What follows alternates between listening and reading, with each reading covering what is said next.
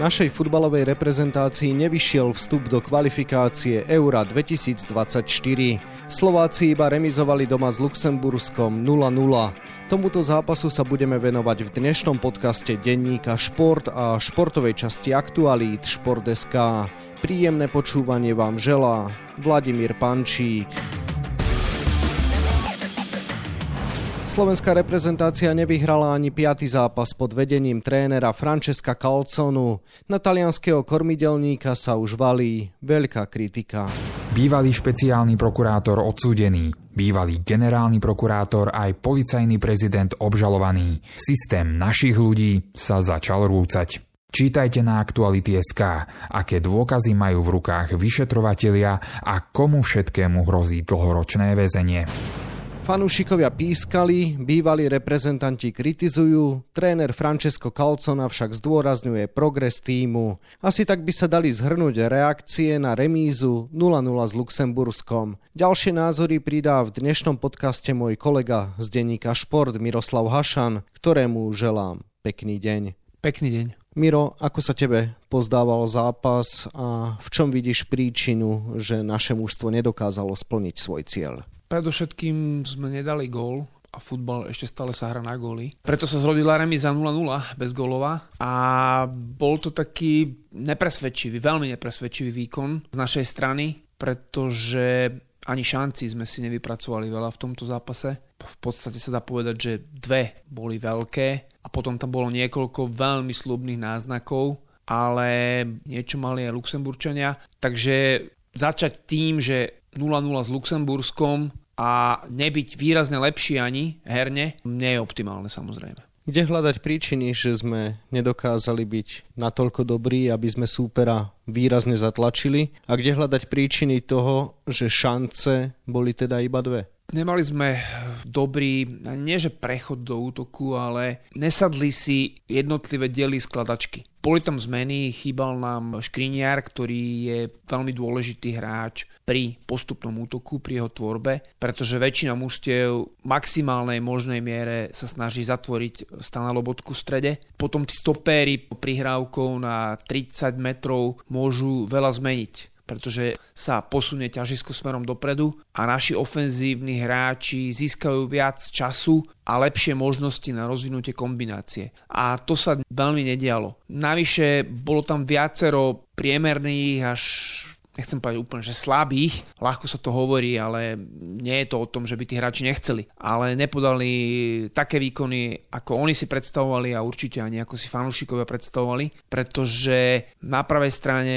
Peter Pekarík proste potrebujeme od toho právého brancu viac, lepšiu podporu, konštruktívnejšie vychádzanie, skôr loptu od nohy, presnejšie, niekedy odvážnejšie. A toto tam už absentovalo, pretože Peter Pekari už vôbec, vôbec nehráva v herte, navyše herta aj tak sa veľmi trápi, v podstate na vypadnutie momentálne. A zápasová prax už v tomto veku, samozrejme, to je problém. Potom aj v strede pola tam bolo viacero výkonov, ktoré zaostali za očakávaniami. Ďuro Kucka začal tam dvomi, tromi petičkami, robil také zbytočné veci. Nedostal sa úplne dobre do toho zápasu a takisto príliš veľa strát mal Ondrej Duda. Hlavne keď mal loptu na nohe, neskoro ju dával, zbytočne komplikoval si veci, počkal vlastne na toho protihráča, potom e, ten ho v súboji fauloval alebo ho aj nefauloval. Keď ho fauloval, tá štandardka bola ďaleko od brány, ťažko sme sa tam dostávali. Málo sme ich aj zapájali a málo aktivity mali krídelní hráči, či už sú Slov alebo Haraslín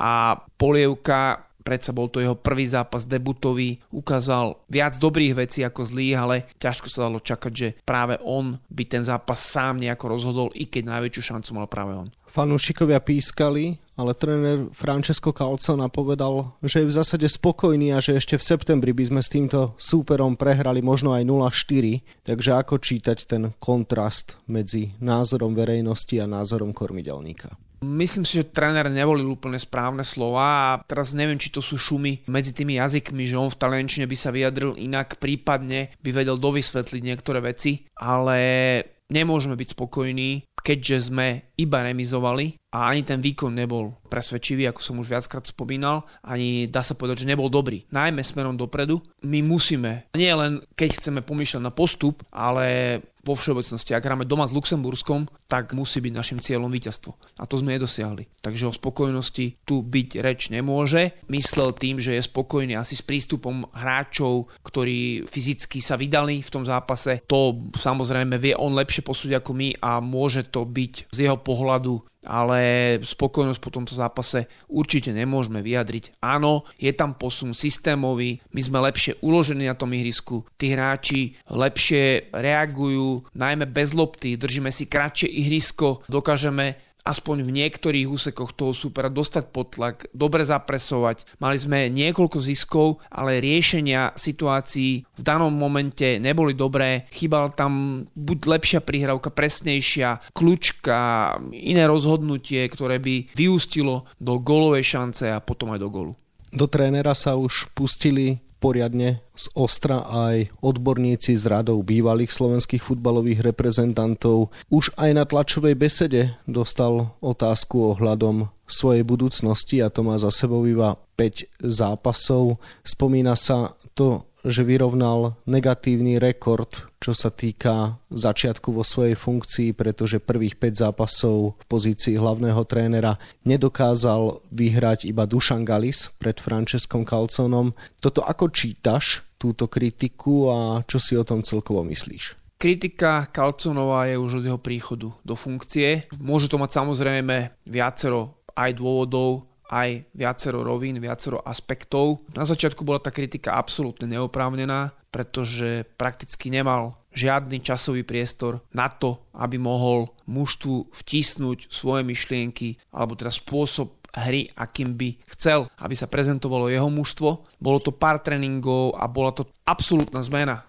Proste vyžadoval množstvo nových vecí od tých hráčov a preto sme tohto trénera brali lebo sme sa ocitli v piatom koši výkonnostnom a hlavne systémovo sme išli absolútne proti prúdu. Tam, kde iní hrajú aktívne, snažia sa držať loptu. My sme išli opačne pasivitou, veľmi hlboko sme boli stiahnutí, nemali sme prepracované otvorenie útoku, postupný útok ťažko sme sa dostávali do ofenzívnych pozícií, do toho, to sa volá také, že nastavenie ihriska. To je podľa toho, ako tí hráči sú rozostavení. Toto nám vôbec nefungovalo, takže v tomto naozaj posun je, o ktorom rozpráva aj tréner, ale už je aj čas dosahovať lepšie výsledky, pretože ak chceme byť konkurencieschopní v tejto skupine o postup na majstrovstvo Európy, musíme mať aj výsledky, ako som už povedal, futbal sa hrá na výsledky.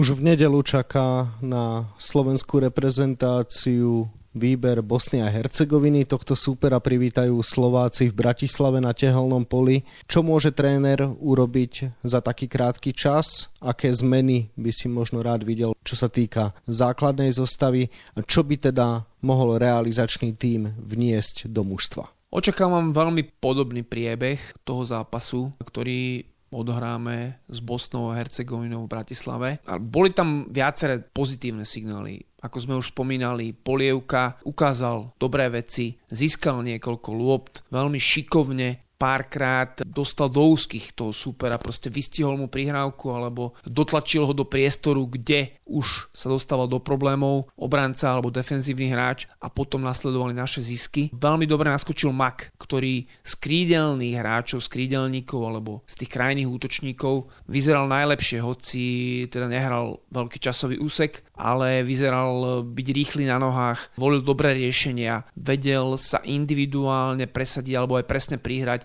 a potom ponukovou činnosťou vytvoriť priestor na to, aby mu prihrali spoluhráči, ale to sa úplne až tak neudialo, takže myslím si, že Mak dostane väčší úsek k dispozícii, možno nastúpi od začiatku. Obrana sa veľmi meniť nebude a aj vysvetloval tréner, že na jednej strane Tomič tiež dobre naskočil v pozícii pravého obrancu, ale predsa vzhľadom na to, že ešte nemá reprezentačné skúsenosti, že predtým nehrával, nereprezentoval, prestúpil v klube, tiež nemá optimálnu pozíciu a je málo zohratý s týmto mužstvom, tak nechce ho prepáliť, akoby nechce ho zabiť príliš veľkým sústom, ktoré by dostal, čiže aj na pravej strane Peter Pekarík nehral svoj dobrý zápas, ale veľké zmeny sa tam očakávať nedajú. Takisto keď nastúpil Láslo Beneš na miesto Ondreja Dudu. Nebol to nejaký výrazný posun. Robo Boženík vyslovene nezapadol. Aj keď v pressingu získal jednu loptu a bola z toho gólová šanca, určite v nej mal prihrávať Makovi pod seba, ktorý by do poloprázdnej bránky pravdepodobne skoroval. On ako útočník a správny útočník trošku zažraločil a zakončil tú akciu sám, ale ani neprestrelil obrancu, ktorý bol pred ním. Veľa bol vo vsajde, nemal dobrý výber miesta a veľa chcel, áno, vyšiel, napadal, chodil, šmykal, snažil sa do súbojov dostať, aj sa do nich dostával a získavať lopty, ale potrebujeme viac od našich ofenzívnych hráčov a toto sa nedialo. Bosna ale trošku bude iná, pretože predsa len Bosna možno viac otvorí zápas, viac otvorí obranu alebo celkovo bude hrať otvorenejšie, takže bude mať aj